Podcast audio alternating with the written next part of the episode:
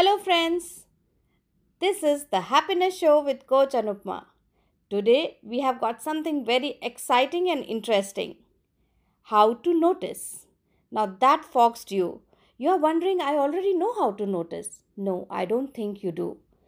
Whenever you are going somewhere or you are doing something, do you really notice or you sleepwalk through things?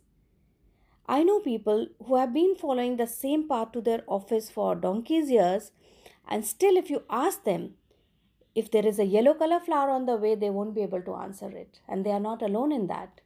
So, today we are going to do one exercise which will develop your right brain like anything.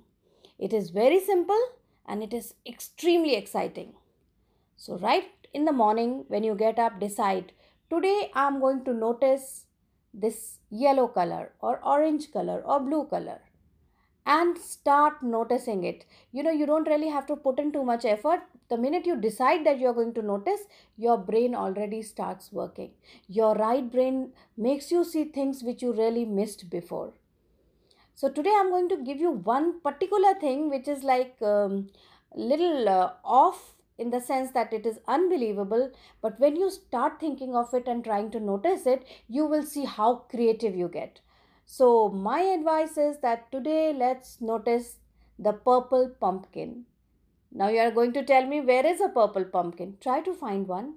Try to notice one. Wherever you are going whatever you are doing just look at things look at patterns look at the clouds and try to find that purple pumpkin.